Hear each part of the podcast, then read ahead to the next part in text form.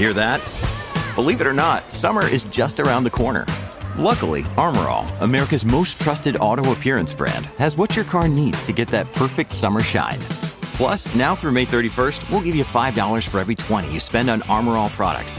That means car wash pods, protectant, tire shine, you name it. Find out how to get your $5 rebate at armorall.com. Armor All, less work, more clean. Terms apply. Uh, this is the time of year when people are getting out onto ski hills and into the backcountry, and it can be very enjoyable. There's obviously risk involved, accidents, avalanches, these sort of things can and do happen. And those can lead to, at times, what are complex and expensive rescues. Involve helicopters, search and rescue teams, maybe both. But obviously, if people are in danger, people are hurt, that's what we need to do. Um, there's a problem, though, when it comes to false alarms. And, and typically, if you're talking about something that happens in, in the backcountry, that wouldn't be an issue. You wouldn't normally get false alarms. But apparently, uh, a result of new technology implemented by Apple on its iPhones and, and watches, there's that potential problem. And there's been some examples already of false alarms leading to expensive and extensive rescue attempts. Now, this is what's known as the uh, crash detection system. And on the surface, it seems, you know, innovative and reasonable. The idea that Apple could get help to you if you're not able yourself to call for help. So it, it's meant to detect uh, a crash. And if you don't dismiss the alert within 20 seconds, it will connect to emergency services. As uh, reported in the Globe and Mail, though, uh, this has led to some backcountry rescues that were perhaps not necessary and a result of some of the issues around this technology. Uh, so, what is the issue? What are authorities saying? What is Apple saying? Uh, Carrie Tait is a reporter for the Globe and Mail based out of the Calgary Bureau. You can read her piece at uh, theglobeandmail.com on some of these issues, and she joins us on the line here this morning. Carrie, great to have you with us here. Welcome to the program. Hi, good morning. Okay, so uh, let's start with what it is we're talking about here. Apple's new iPhones and uh, watches have this technology. What, what is this technology supposed to do? How does it work? The concept is really fantastic. It's designed if for severe car crashes. It can detect rollovers, side impact, uh, rear end. And the idea is if you are immobilized, it will send messages to emergency services or your emergency contacts that you're in trouble, that you have had a car crash. It will send your GPS coordinates. So imagine that you rolled off a road, um, and there have been success stories of uh, the technology working as it should, where people um, got were able or connected with emergency services and were rescued. The problem is it's um, triggered by, say, um, you know, imagine the feeling of the car crash, like sudden stops or drops, speed changes. And that is the same feeling one gets if you're, say, skiing on a ski hill or snowmobiling in the backcountry. And so this thing has also set off, um, as you've mentioned, false alarms. How does the technology know or think it knows then when a crash has occurred? Because that kind of gets us into this problematic area where it thinks something bad has occurred when maybe it hasn't. Well, the technology, the way that it's been described to me by um, search and rescue who have had meetings with Apple, is it looks at um, speed. It can listen for the sounds of metal breaking glass, which they think might be being confused with the sound of crunching snow, but they're not sure. And um, it can detect pressure changes, so something like the airbags being deployed. So that's what it's looking for in it, you know, the device is looking for in its own surroundings.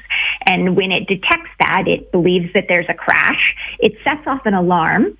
So if you're not in a crash or if you're fine, you can just, you know, fl- dismiss the alarm, flick it away. Yeah. But if you're, if your phone is in your backpack or you're not noticing the buzz on your watch, then no, you don't notice and it sends, and it can send for a rescue.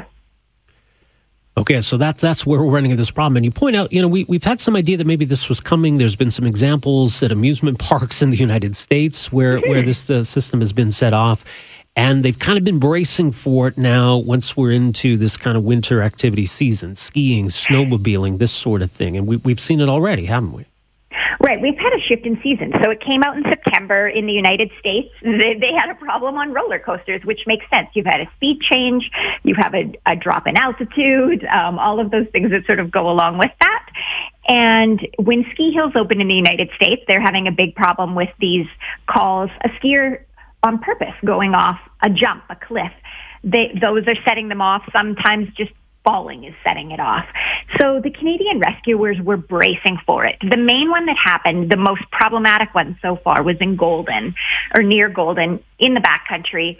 When they got the call, they did believe it was probably a false alarm, but search and rescue doesn't make those types of like, well, let's, nah, let's Right, not exactly. go do it. You have to respond. And so they did. Which involved what? This involves a helicopter. This was a 40 minute flight out deep into the backcountry um, in an area around Kinbasket Lake. It's remote. Um, they were looking for, you know, one there would be looking for snowmobilers. So it was two rescue crew plus, plus a heli pilot. They found, they went to the GPS coordinates. Nobody was there. So then they like were buzzing around the Alpine looking for people in search of a rescue. Talked to a couple snowmobilers, not them, not them. Eventually found the person that the number aligned with and that person was fine. Their iPhone was just in their glove box, which is an excellent spot for that when you're snowmobiling because your iPhone can interfere with your um, avalanche transceiver. So you want it away from your body in that way. And that would be a safe spot to put an iPhone. But in the glove box, it's getting bounced around as the snowmobiler is joyriding and that's what triggered the crash detection. And so that person obviously didn't hear or see the alarms to dismiss them. That trip um, also triggered RCMP uh, detachment in that person's local, um, in their local area. They were able to determine from the phone number that it was in Alberta. And so they went door knocking, looking for information on this alleged victim. So we've got search and rescue flying a helicopter in BC, RCMP in Alberta, and the estimated cost of that was like the heli is around ten thousand dollars, and it's hours of search and rescue time, which is a scarce resource. If there was another accident, a real accident elsewhere, um, you're short on available personnel to respond. So what to do about it? Because as far as I understand, like this, I don't think this is something that people can turn off. If you're about to head off in your snowmobile, you can't really shut off this feature, can you?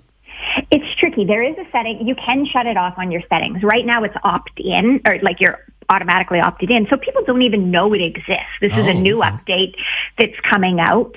Apple has said that they've released, they actually released two updates. Um, their most recent was this week that they hope helps solve this. They haven't told us what they what they've done, whether they've changed the sensitivity. Um, they just said, you know, they've optimized it. But it's tricky because then what's the point? You you want it to work, but this thing right now is overly sensitive. Um, so the solution right now, um, if you're aware of it, is to shut it off. You still want your emergency gear on you if you are in a dangerous situation. What's tricky is when it's setting it off on places like um, ski hills or if other false alarms. I've heard people tell me um, they were shoveling themselves out of, they got stuck and were shoveling themselves out. And just that movement triggered the crash detection. So right now it needs tweaking on Apple's end. What is the company saying? Well, the company isn't speaking to me on the record, so we're not entirely sure what they're saying. Um, right now, they've released, like I said, updates, and they they're, they've quote optimizations for the iPhone 14 models. So we don't really know what that means. Um, they are working with search and rescue to explain how their different safety features work hopefully that makes progress. Hopefully they're listening to the search and rescue um, professionals. But there's also been examples where it has worked. And that's a tricky situation because valuing people's lives in situations where it does work against one where there's false alarms, um, what if it's not the false alarm situation? And those are really difficult decisions to weigh.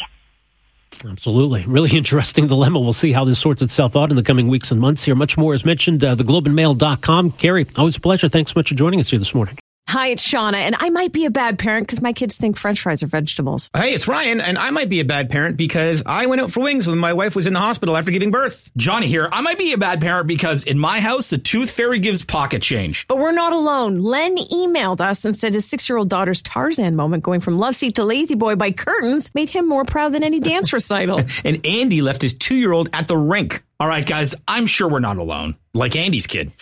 For stories and confessions like this, make sure you check out our podcast. It's called Bad Parents, and it's available wherever you get your podcasts. I left a glove at the rink.